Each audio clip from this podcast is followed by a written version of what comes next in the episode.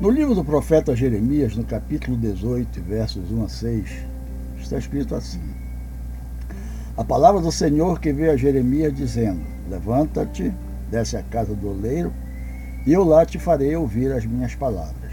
Então desci à casa do oleiro, e eis que ele estava fazendo a sua obra sobre as rodas. Como o vaso que ele fazia de barro se quebrou ainda em forma, tornou a fazer dele outro vaso conforme o que lhe pareceu bem aos seus próprios olhos.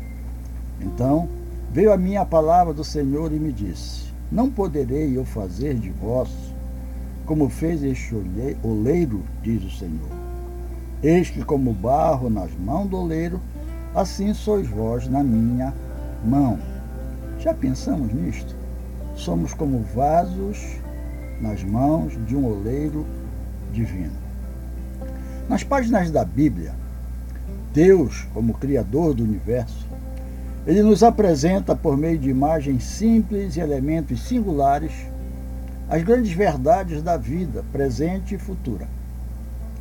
No texto que lemos, somos convidados a acompanhar o profeta a descer até a rústica olaria, aonde um oleiro manipulava despretensiosos objetos. Uma olaria como qualquer oficina de trabalho, não é um local limpo e nem tampouco belamente adornado e muitas vezes também não é tão organizado, mas porque é um lugar de trabalho. Na oficina do grande oleiro, que é Deus, que é este mundo caótico pelo pecado, ele, como incomparável artista, está moldando pacientemente a cada um dos seus filhos tornando-os úteis ao seu reino. É um trabalho duro arrancar o barro do lameiro, limpar e amassar até que este barro esteja em condições de uso. Depois então colocá-lo sobre a pesada roda, girá-la enquanto as suas mãos frias e hábeis vão fixando o ordinário barro, que teima em tomar a forma desejada pelo oleiro. É assim também, da mesma forma, que o oleiro do nosso texto está trabalhando.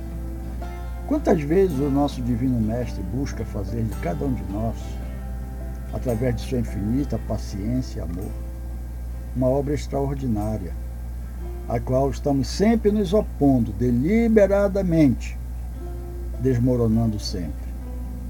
Ele então para que não venha nos perder ele acaba por fazer de nós um vaso de menor valia.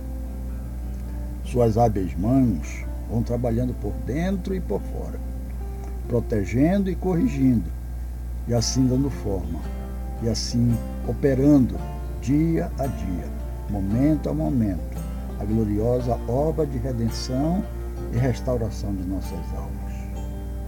Que nós possamos louvar a Deus por esta obra tão preciosa que Ele tem feito em nossa vida, nos resgatando da maldição do pecado, moldando as nossas vidas como um artista e o oleiro divino que Ele é, fazendo isto através da obra que Jesus Cristo realizou por nós no Calvário. Louve a Deus por você ter um oleiro tão magnífico como o Senhor Jesus Cristo.